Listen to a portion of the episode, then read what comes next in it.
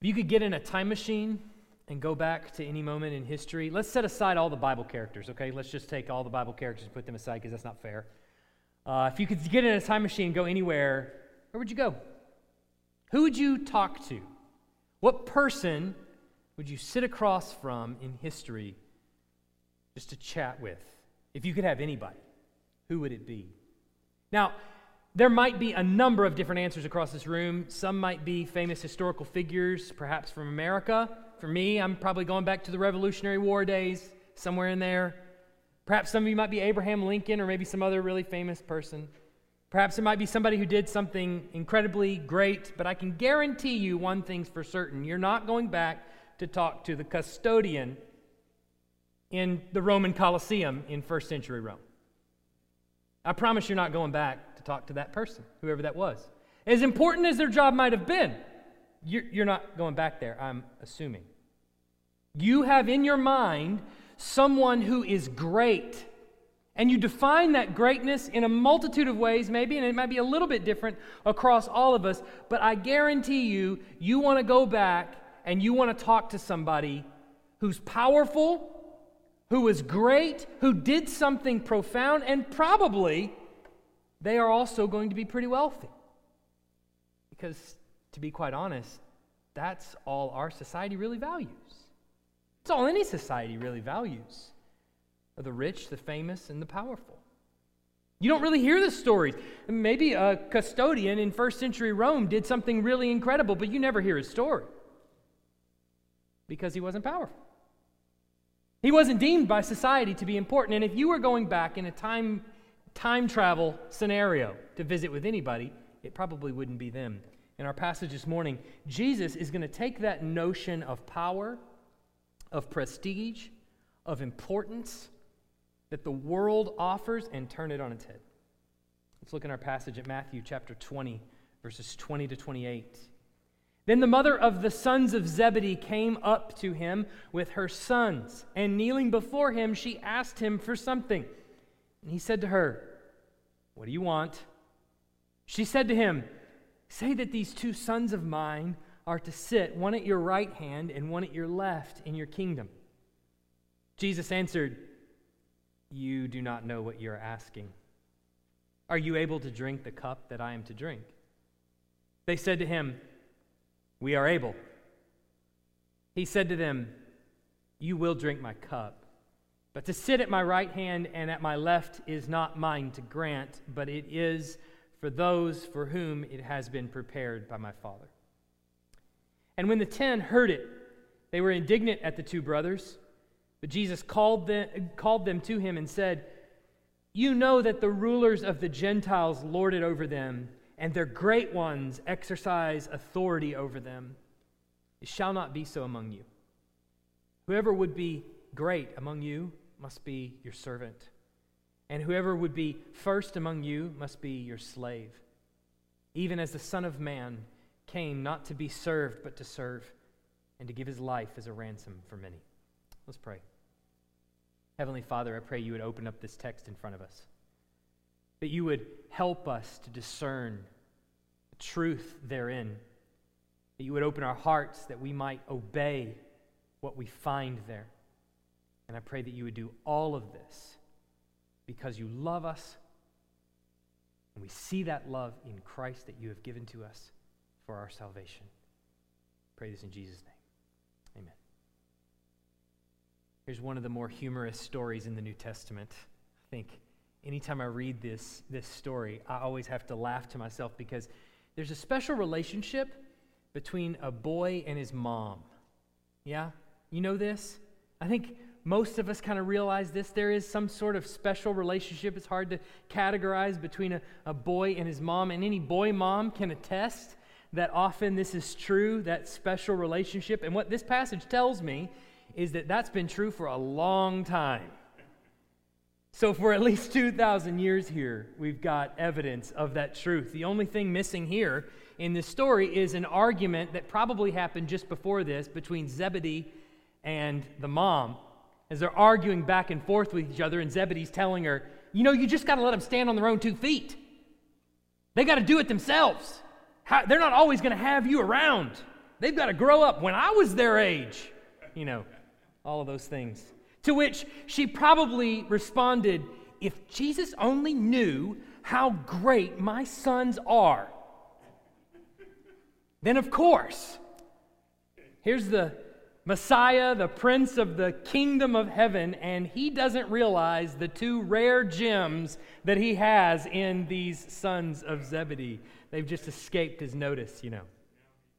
Now, I, when I read the text, often the, the humorous side of the text is the first one that, that gets my attention. We spend a lot of time in the office talking about the humorous parts of the text that's, that's happening here, but I don't think that that's the first thing that Matthew's intending for us to see. I don't think that Matthew's intention here is just to make us laugh. Actually, this story is a couple of things simultaneously. On the surface, this passage is going to show us the spiritually blind and incredibly dense attitude of the, the apostles or the disciples, the unbelievable misunderstanding of on their part of who Jesus is and what he came to do. They just simply do not get it. And we're kind of prepared for that level of misunderstanding. We saw just a couple of weeks ago, it was Peter who's responding to Jesus, you remember, and he doesn't quite grasp what Jesus is there to do. He seems to misunderstand the concept of how rewards work in the kingdom of heaven. How much are we going to be repaid? How, how, are we, what, what are we going to get if we've left everything? He, they don't seem to grasp it. In fact, we should probably think of the disciples, anytime we read them in the Gospels, we should probably think of the disciples, in, especially before the resurrection, in the way that Luke describes them in Luke 19 11, where the disciples supposed, he says, that the kingdom of God was to appear immediately. That's how we should think of them responding to Jesus. They think it's all going to happen bada bing, bada boom, right now. And then, even after his resurrection, if you'll remember at the very beginning of the book of Acts, Luke tells us again in Acts 1 6 that the disciples, just before Jesus ascends, they ask him, Lord, will you at this time restore the kingdom to Israel? They think it's, it's about to happen right now. So, on the surface, this passage is definitely showing us that there is a, a big misconception of Jesus on the part of the disciples. They don't totally grasp it, they don't understand it. But then, underneath all of that, is also a lesson for them on what Jesus' mission is and how it actually works. And then from that, we also understand that it's part of our mission as well. It informs us about our mission. As we draw closer to December 25th, we start thinking about the manger scene. We start thinking about Mary and, and the Magi and, and you know, the shepherds and all of those kinds of things. But our hearts really should be focusing on the reason for Jesus' coming. That's where, that's where Christmas for us is really special. When we not just look at the manger scene for what it is, but actually understand the, the meaning behind it. This, this child is coming into the world for a reason. Not only do we understand who he is, but we understand that there's something that he's doing, and his mission what he is going to accomplish in his coming actually informs our own mission for the journey ahead of us. This morning, he's going to connect those two for us, really for the disciples, but also for us. And so I want to look at this text on two levels. First is, is Jesus reorienting, if you will, the disciples as to what following him really looks like. And then the second is Jesus explaining what he came to do, and then us talking about what that actually means for our mission. So, two things that I want us to see before we apply this text to our own mission. The first is that dis- discipleship is an invitation to suffer. Discipleship is an invitation to suffer. As I mentioned last week, Jesus and the disciples are traveling in the midst of a, a really large uh, caravan of people that are coming all the way, probably from Galilee and as we'll see next week, Matthew even calls them in verse 29 a great crowd. They are following uh, with Jesus. And the reason that I think that's important is because it helps us understand in a few weeks when Jesus goes into Jerusalem in what we call the triumphal entry, There's a group of people, a large crowd that is around him, and they're laying down their cloaks and on the ground and things like that, and they're hailing him as the Messiah. And that's likely this group right here. As he travels into Jerusalem on a donkey, that caravan that's around him, praising him, is largely made up of this group that's following with him. And the reason that that is important is because that's a different crowd, probably, than the ones that we see uh, just at the end of the week that are yelling, Crucify him. This crowd has come with him since Galilee, and they've, they've seen a lot of his miracles, and they know more about him. They know who he is, and they're announcing to Jerusalem as he walks in This is who you've got here, Jerusalem.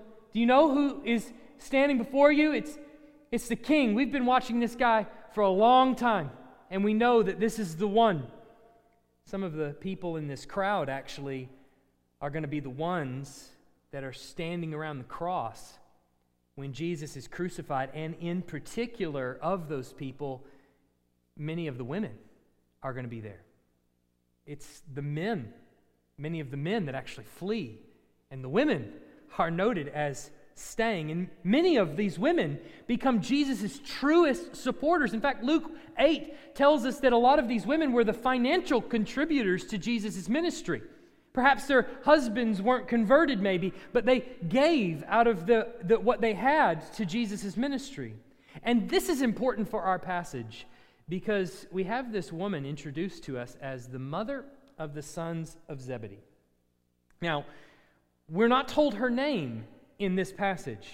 And we don't know tons about the mother of James and John, the sons of Zebedee, but there are some details in various gospels that we can piece together and perhaps get a bigger picture of who this woman is, which gives us some context for the passage that we're reading.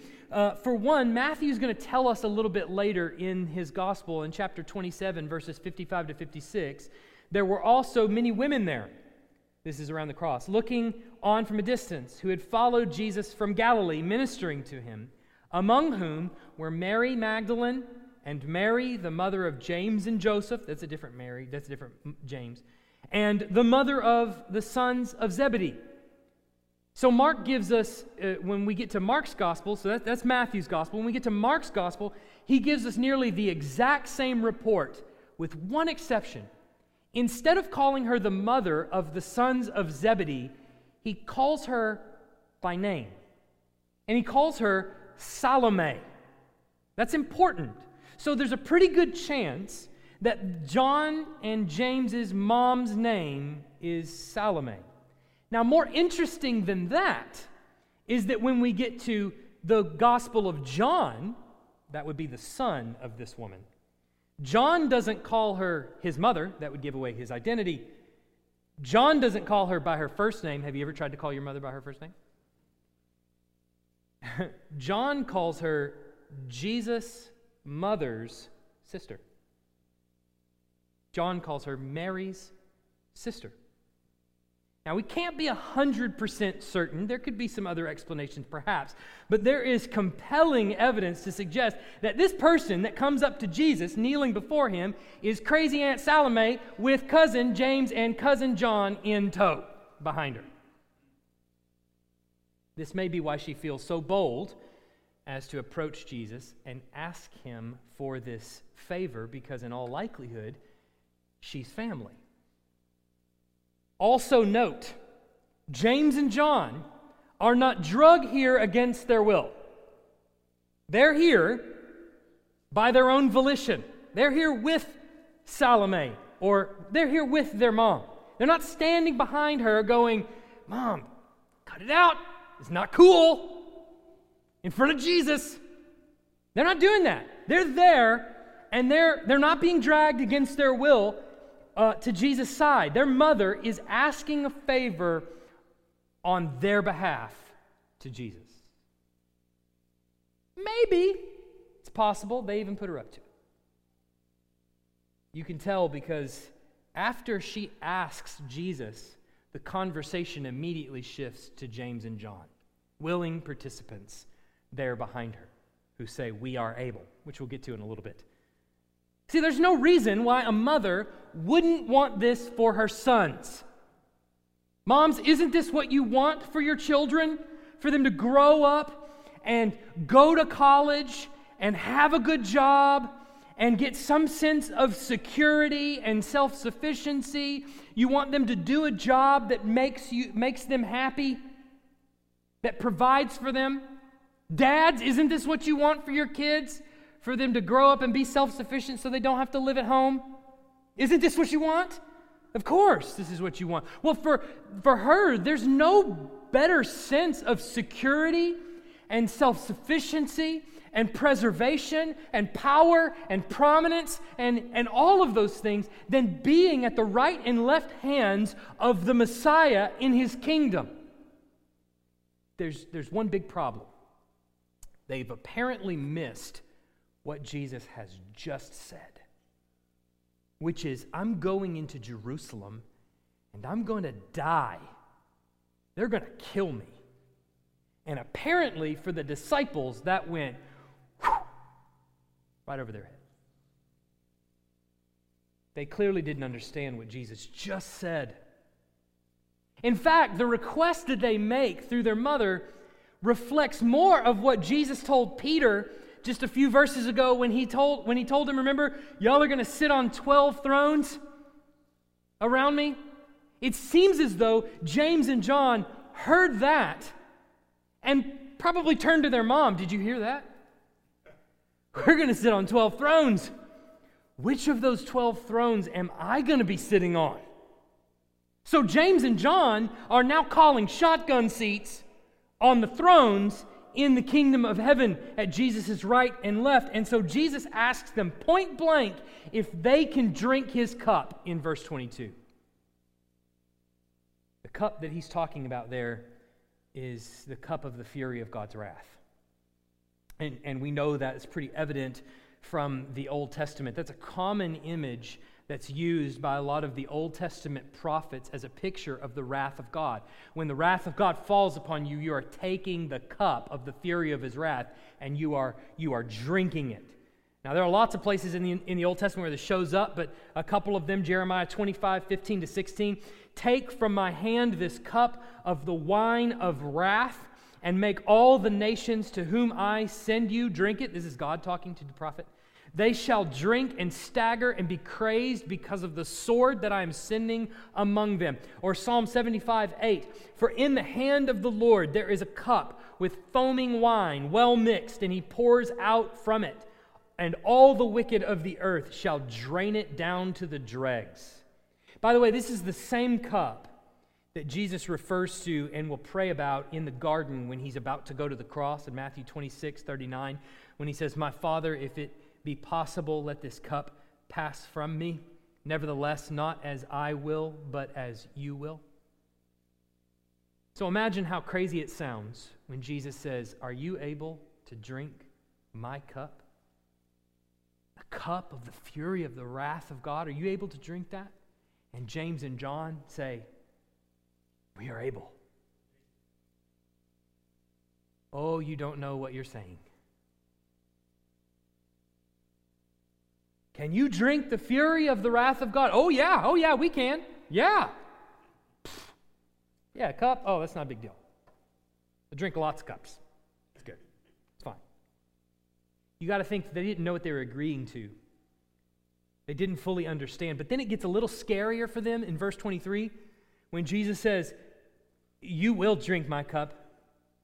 But to sit at my right hand and at my left is not mine to grant but it is for those for whom it has been prepared by my Father. Well, they certainly won't drink the fury of the wrath of God, but what he's referring to is that they will suffer for Jesus' sake. They will participate with Jesus in his suffering as they suffer later on in life. Remember, Jesus is the one that will appear to Paul, uh, Saul, on the road to Damascus and say, Why are you persecuting me? He's killing the church and Jesus calls to him and says, You're, you're persecuting me, you're, you're touching my body. They're going to suffer with him in that kind of suffering as he drains the cup of the fury of the wrath of God down to the dregs. They're going to suffer with him. Christ's body entirely suffers with him. Even, even us, remember on the Sermon on the Mount, Jesus, uh, in Matthew 5 10 to 12, Jesus says this Blessed are those who are persecuted for righteousness' sake, for theirs is the kingdom of heaven. Verse 11 Blessed are you when others revile you and persecute you and utter all kinds of evil against you falsely on my account. Rejoice and be glad, for your reward is great in heaven, for so they persecuted the prophets who were before you. They're associating with Christ when Christians suffer, when they're, when they're persecuted, when they suffer all kinds of things, everything from vile words, he says, spoken against you, impugned motives, slander, gossip, violence. All of that is sharing in the sufferings of Christ, drinking from the cup that Jesus drank from. The difference is when Jesus drains the cup of the fury of God's wrath and we participate with him, it's no longer punishment, it's a blessing. He changes suffering to a blessing. Remember last week, I said that when someone is handed over to the nations, someone is handed over to the Gentiles, they're suffering the wrath of God. That's what that means. Well, the Bible is clear that Jesus has absorbed the wrath behind it. So you're still being handed over to the world, and you're still suffering. The difference is you're not facing the wrath of God when you do. So Jesus is telling his disciples here, oh, you're going to suffer. There's no doubt about that. You're going to suffer more than you know. John is going to be exiled on the Isle of Patmos, amongst many other things. James is going to be killed by the sword in Acts 12. But I want you to see the absolute irony in what Jesus says here. In the book of Matthew, Jesus is going to take his throne. In fact, in all the Gospels, Jesus is going to take his throne. But you know what his throne looks like? It looks like a wooden cross. And above him is going to be written his title King of the Jews. In spite of the protest of the Jews, it shouldn't say the king of the Jews because, secret, that reads too much like a title. It's supposed to read his charge. He says he's king of the Jews. No, no, no. Pilate says, I've written what I've written. Above him is his title, King of the Jews. And on his back is his throne that he is sitting on as he has taken it. And before him even the Gentiles are going to bow down, and one of them is going to say, Surely this is the Son of God. It's his throne. His throne is his cross. Here, James and John are asking, Can we sit to your right and to your left? And Jesus says, You have no idea what you're talking about. You have no idea. Ironically, in the gospel, his throne is going to be occupied by him, and to his right and to his left are going to be two thieves. They're thinking glory, they're thinking thrones, they're thinking gold and power and prestige. And Jesus is saying, Did you hear what I just said about crucifixion? They don't get the glory, though without suffering. They don't get to glory without suffering. Paul tells us or preaches in the book of Acts, it is through many tribulations that we must enter the kingdom of God. And Jesus is offering discipleship with an invitation to you to suffer. You don't get in scot free. Everybody gives up a whole lot of things. That's the first layer of this text the misunderstanding of the kingdom they're a part of that Jesus is, is offering to them for his disciples, and he's inviting them to suffer with him. So we're taking that with us to point two, okay? So here's point two Jesus came to demonstrate humility and truly serve his people. Jesus came to demonstrate humility and truly serve his people. The, the other 10 disciples, obviously, after this whole scene plays out, the other 10 disciples look on these two disciples with disdain man, I can't believe you had your mom do that, right? I just, I interpreted that's probably what they're saying. But most assuredly, they think James and John basically tried to elbow them out of position in the kingdom. They were trying to jockey for position and take those shotgun seats, and they're trying to work out, work them to the outer uh, fringes. And so they take exception as to how that was accomplished by getting your mom, obviously, to go up and, and ask on your behalf. And so Jesus recognizes what that has done to the 12 disciples. And so there's some indignation that's risen up amongst them. But beyond that, there's a misconception about power and authority in the kingdom across them all. It seems that none of them actually understand what they're doing. So he takes the opportunity to correct it. But what is he going to do? He's going to use his own ministry as an example of how power and authority are given in the kingdom of heaven. He's going to use his own ministry as an example. And how do you know that? Well, because in verse 28, if you look at it, he said he starts verse 28 with even as. And then he tells them the reason why he's come. In other words, I'm about to illustrate for you in what I am going to do, in how I'm going to live my life, in the fact that I'm going to the cross, I am about to illustrate for you exactly what I'm telling you to do. I'm going to illustrate for you what I'm getting at. The way they currently think about power, the way they currently think about authority, is the only way they've ever seen it done, that they've ever seen it accomplished by coercion. That's the only way. I mean, think about how many ways you've seen power accomplished power grabbed by coercion, by force. That's nearly it. it. It nearly is always grabbed by a war at first. There's a war. Then, after the war, whoever wins the war has control. And they go about coercing all the people and putting them in submission under them. Because those people that are in submission under the people of power fear for their lives. So they respond in obedience. They rule over people through coercion and through force. This is the way all earthly kingdoms, he says the Gentiles, and by that he means all earthly kingdoms. This is the way the Gentiles exercise authority over people. They rule over them with coercion. This is the way they assume Jesus' kingdom is going to work as well, right? He's going to walk into Jerusalem and he's going to turn the tables on the Romans. And for once, James and John and the rest of the disciples too are going to be in positions of, of authority and power, and the Romans are going to bow down to them. They're going to have the sword. But the rest of the disciples are mad that James and John beat them to the punch. However, in Christ's kingdom, the position of authority is servant, it's the slave. He even goes as far as to use the word slave at the end of verse 27. Now, some of this is lost on us because we don't live mostly in a class based system in America. In fact, we sort of pride ourselves on the American dream or the American story of going from rags to riches. And someone in a generation can go from having absolutely nothing to having a, a tremendous amount of, of prosperity. But if we were in a class system, there would be certain jobs that, were be, that would be unavailable to you. There would be a ceiling at which you could not extend yourself beyond. That's not really true here necessarily, but, but in a class system, in a strict class system, you couldn't go beyond that ceiling. If you were in the working class, you couldn't exceed much beyond a working class. Now, a working class person might have plenty of money. A working class person might have uh, enough to survive and, and eat on for weeks. In fact, we see Zebedee in the Gospels. It probably has a pretty lucrative fishing business.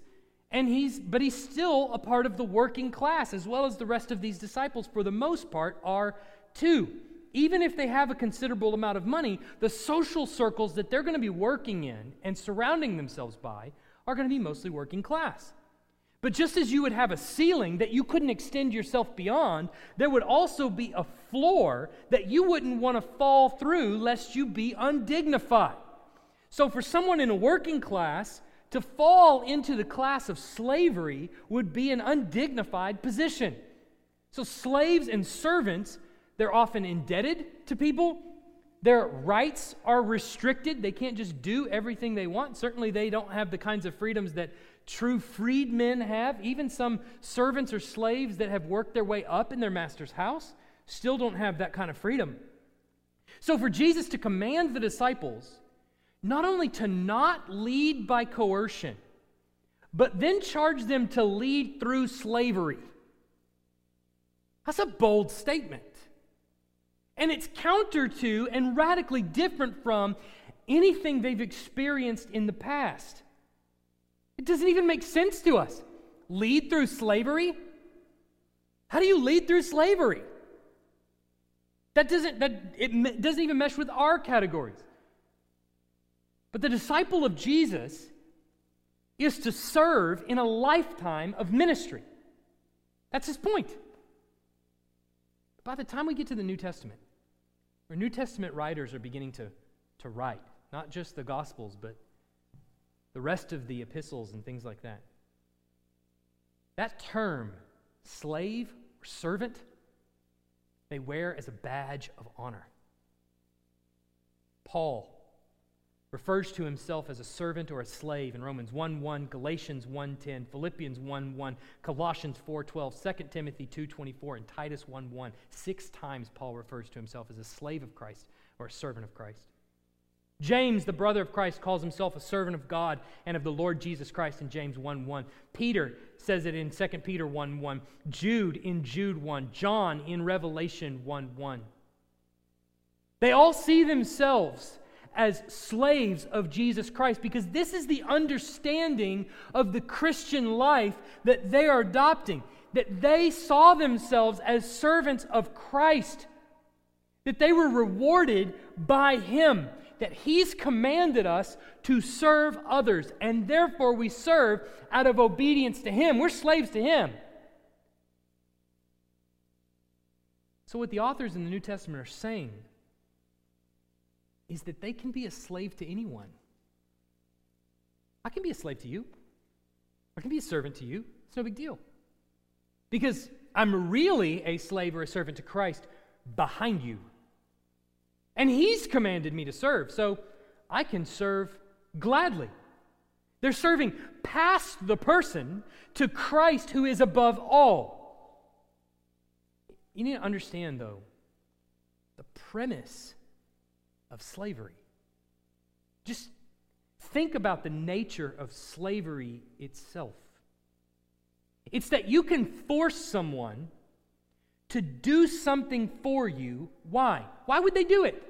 Why will they participate in that level of service? Because they fear for their own lives. That's why. When given the choice of death or serving you, they choose to serve you as your slave. Why? Because it's better than death. That's the thought, right? That's the premise of slavery or servitude. But for the Christian, Christ has so freed him or her that death is no longer a fear. He's not trying to save his own life. In fact, you can kill him if you want to. All you're going to do is translate him from this life into eternity if you kill him. Death becomes inconsequential. What is a slave like that doesn't fear death? A Christian. That's what a slave is like that doesn't fear death. So now he serves out of joy for his true master who will give him eternal life on the other end. So Christ then has opened for the Christian an endless amount of service to others. You realize that is a kind of power you cannot buy. That's the kind of power you can't earn. I'm free to serve anyone because I'm not worried about my own life. There's countless stories throughout history of Christians who walked into complete and total disaster areas riddled with plague, serving people who were sick and dying knowing that they too could contract the illness and die. Why? Because they weren't afraid that they would die. Saying, all it can do is translate us from one life to the next. And that life is far better. Paul walked into the figurative lion's den of ministry, often starting riots in towns that he went to And when he's pressed, he says, Look, I don't know what's better to stay here in ministry or to die and be with Christ. Well, to die and be with Christ is far better. But if I get to stay here, I go on doing ministry, being persecuted. Sounds like a great alternative, doesn't it? But he says, For me to live is Christ, and to die is gain.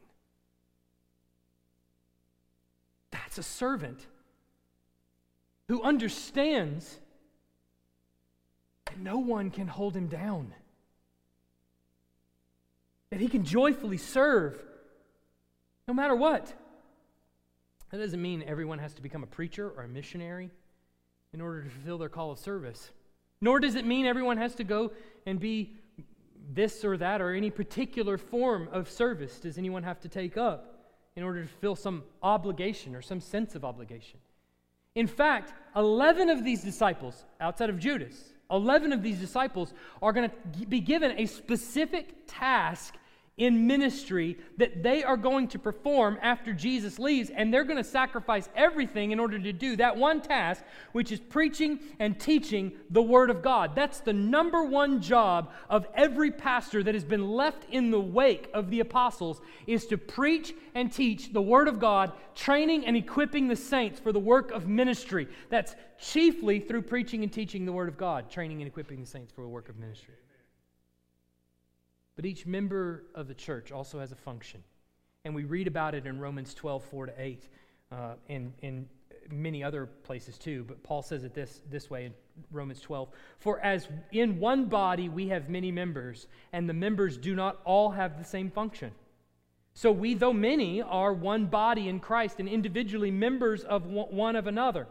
Having gifts that differ according to the grace given to us, let us use them if prophecy, in proportion to our faith. If service, in our serving. The one who teaches, in his teaching. The one who exhorts, in his exhortation. The one who contributes, in his generosity. The one who leads with zeal.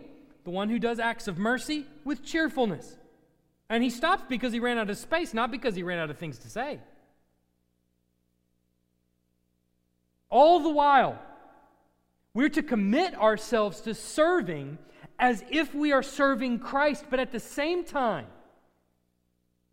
we are also to serve in the same way that Christ served us. That's the point. That's what he's getting to.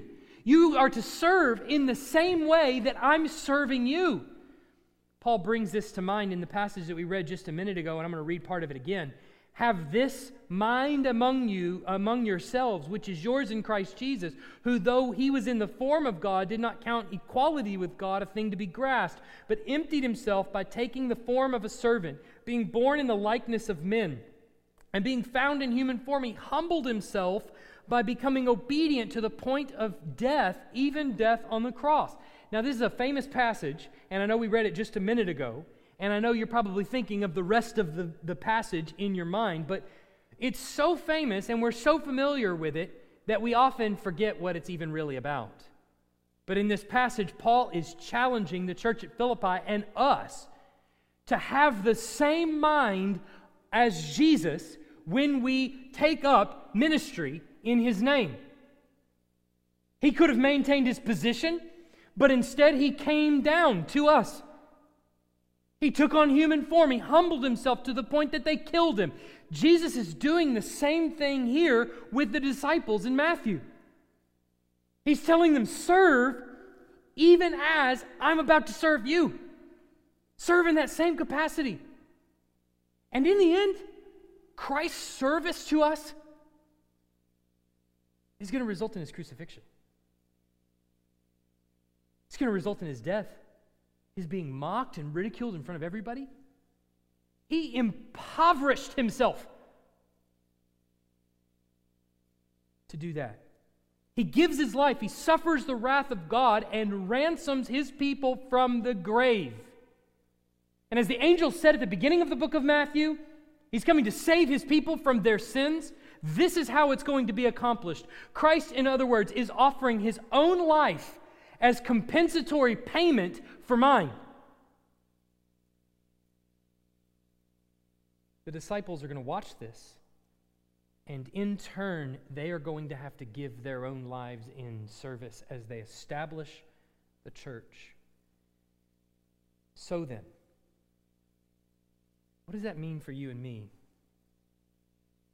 Jesus is coming, tells us a great deal about our mission. The mission for the Christian and the challenge Jesus is giving to his disciples is right here. Spend your life. Every ounce of it. Spend it all. Expend every ounce of energy you have in service to others for the sake of the kingdom of God. That's what Jesus is telling them. Spend every ounce of energy you have in giving yourself to others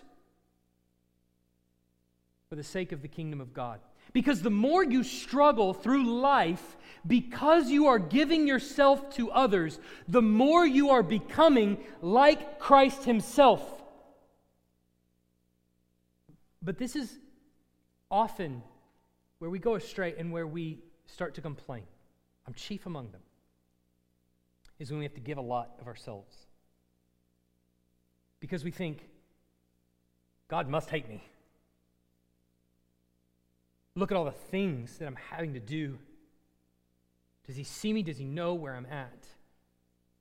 But I, I suspect, Christian, that when you die and you're translated from this life to the next, you will realize that was his mercy to you, making you more and more and more like Christ himself. Because here's the reality we believe that the reward of eternal life to come is worth it. And so we can use every last drop of our blood for the sake of the kingdom of God, knowing that not one ounce of it will be wasted. See, this is the privilege of being a Christian. When you serve others, when you serve others, it's not as though there's some life out there that you're missing out on. You know that? Think about that for just a second. When you, inevitably, service to others is going to involve you giving up a lot of things. It's going to involve you giving up a lot of freedom. It's going to be involve you giving up a lot of comfort. It's going to involve you giving up a lot of money. It's going to be involve you opening up your home sometimes until in inviting some sometimes awkward people that you may not really get along with that well in at your dinner table. It's going to involve a lot of stuff that to be honest is just not comforting. But because we believe in life to come, we don't believe the lies of the world that says, hey, when you give up all those things, you're missing out on life. That's what the world believes oh, well, you're, you're just a saint. You missed out on so much in your life because you gave up all those things to serve those people. You missed out on so much. You could have been on vacations. You could have had houses. You could have had cars. You could have had a number of different things. You could have had a much bigger house. You could have had all these things. And you gave all those things up. You missed out on all that. That's not what the Christians believe. We believe that life to come is where it's at. I don't want to retire, honestly. I don't want to retire. I know that as I get to the end of my life, I'm going to have less and less energy. I'm going to have more and more health issues. It's all downhill from here? We know that. But that's okay. With whatever He's given me, even if it's an hour of my day, with whatever He has given me, I want to spend that amount of energy in service to His kingdom because I want to retire on the shores of glory. I don't want to retire here. That's the reason, by the way, retirement isn't in the Bible. And when you say that, people go, What do you mean retirement is in the Bible? I mean, it's literally not in the Bible. You spend it all. Every drop of blood, every ounce of energy. Don't leave anything on the table. There's going to be a host of things you don't get done. There's going to be a host of things you can't accomplish. But you're leaving every ounce of energy on the table. And it's one thing to leave your job, it's another thing to set aside all activity altogether. Sometimes for our retired people, that opens up the world to them of opportunities to serve that they didn't have before. I don't mean quitting your job. I mean retiring from service to the kingdom of heaven. It's not in there.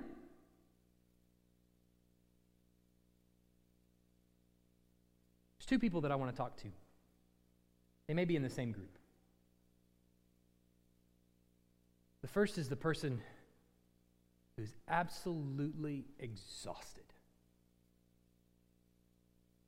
This year has been one of the hardest on record, no doubt.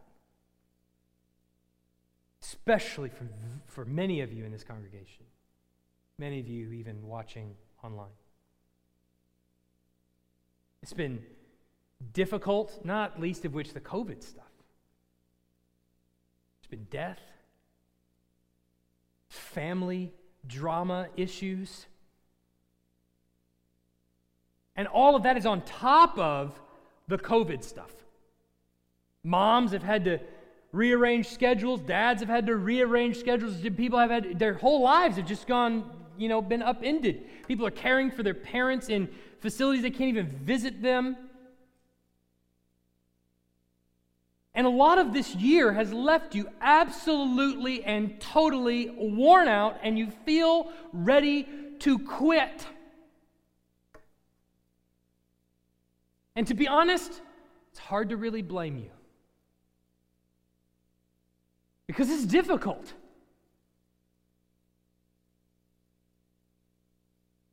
But remember, I wish I could say, by the way, that there was some magic switch. Here, if you just knew this, then everything would be better. And it's not. There's nothing that I can say to make all that go away. There's no truth in Scripture that you can read and all of a sudden be fine. There is a tremendous amount of suffering that comes in this life. Some of it can be articulated, and some of it can't. And sometimes there's this feeling in your heart that, like, yeah, I just don't want to get up today. I just don't really have that kind of energy. But here's what we know is true in Scripture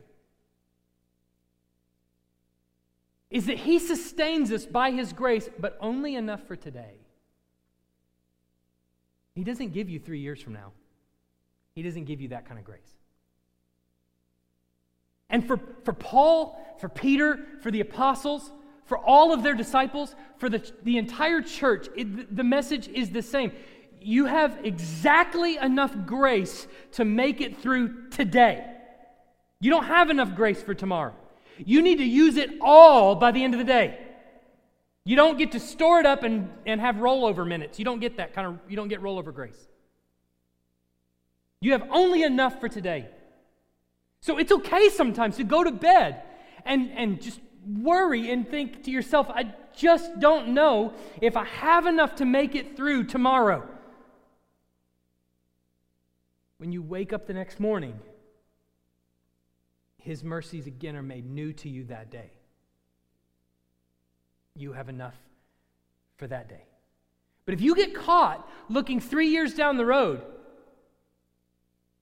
well, you're going to fall because you haven't been given that. We're watching pastors drop like flies during COVID. And I'm convinced that after this year is over, there's going to be more pastors leave the ministry than we've ever seen before. And it's going to be tragic. And I hope I'm not one of them. I don't know that. All I know is that He has given me enough to stand on this stage here and preach. He might kill me when I walk off, He might kill me before I go to bed tonight. Hopefully, He does before we do the budget, if that's going to be the case. But just kidding. I don't know what tomorrow holds. I know that He's given me enough today, and I'm going to use everything that I have for today. And I don't want to leave anything on the table. And tomorrow, I think I will find that His mercies are made new. Second, second group of people, and it may be part of the same group, are those who are desperately wondering why the Lord put you here. What is my place in the kingdom? What is my place in ministry? No, you don't have to quit your job and to go into the pastorate.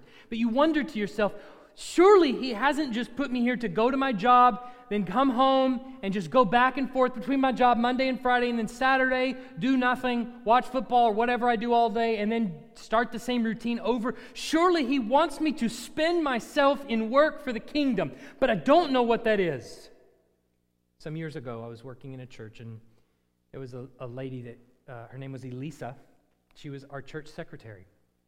And she came to sit in my office one, one morning, and she said, I really need to talk to you. She said, um,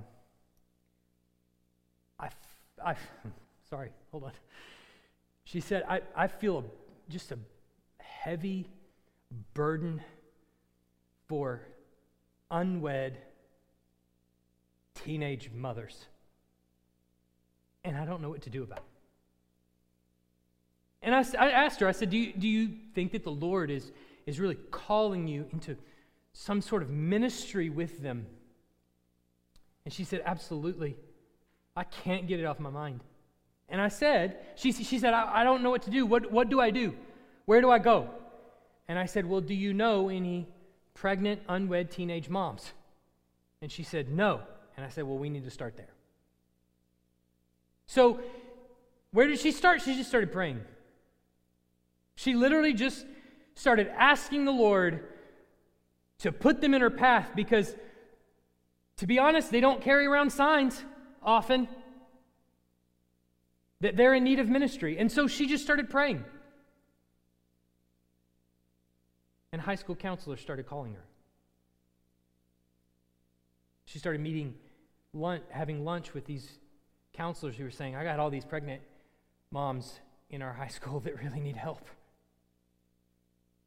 And so she went the next step of introducing herself to them. And then before long, she had a ministry of women in our church who were bringing these pregnant teenagers into the church left and right and providing for them diapers and wipes and clothing. And moms and families in our church were giving them used clothing, which, as you know, if you're, we get the little clothes, they're not worn out. All right? They're practically brand new when you give them. Some of them got the tags on them still. And they're giving all these clothes, and she's got mountains of stuff that she doesn't know what to do with. And during the course of that ministry in the church, that all started with a burden on her heart to do something for somebody else. After months of it, she had been really used and abused by a lot of these girls. They took advantage of her in some cases. It, it cost her money in some cases. It cost her a lot of time and energy. It wasn't months later she was in my office saying, This is really hard. And it is. But here's what I think is true I think that is the heart of ministry in the church. The way we've come to think about ministry in the church is the staff puts a program together and then puts a bunch of money in it and tells you, hey, come be a part of it, and starts recruiting people to come be a part of it. I don't think that's how ministry in the church should work. I think ministry in the church should start with a burden on your heart. What is it God has put me here to do? I want to do that. And then saying, how do I do it? In this town, Tuscaloosa, I've only been here three and a half years, and I can already tell you there's some pressing needs in this town. From what I've heard, I had a meeting this week where I heard that this is the abortion capital of Alabama, and I'd heard that before. The stat that was quoted to me was 3,500 abortions committed in this town alone. That's 10 a day, roughly, if my math is correct. I'm not a mathematician, but I would say ministry to pregnant, single women is vital in this community. Education, poverty, also up there as tremendous needs in our community. But it's going to start with you in the pew getting a burden for someone and then trying to figure out how to minister to that person. That's what it's going to start with. But it's going to cost you. It's going to cost you time. It may cost you money. It may cost you a ton of energy. I can guarantee you it's going to cost you that. It may cost you some awkward conversations, some discussions you don't really want to get into.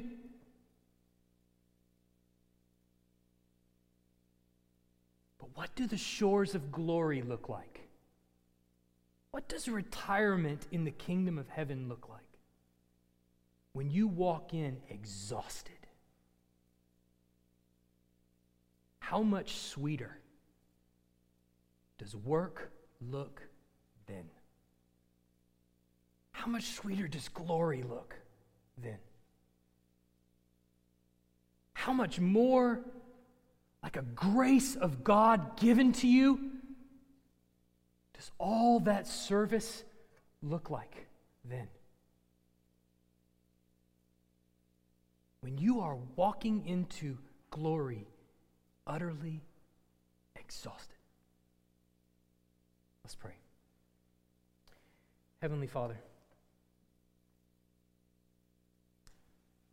my prayer is that you give to us hearts of service where we do not sit around waiting on someone to invite us to service, but we serve because we're serving you. God, forgive me for not understanding my own life that way. Forgive us all for not understanding life in your kingdom that way. Give us hearts that are bent toward being exhausted out of service for you, and may we receive every day new mercies that replenish us and give us enough grace to make it through the day, that we may again exhaust ourselves. I pray that we would long evermore, every single day, for Christ's return, knowing that that rest will be worth the work. In Jesus' name, amen.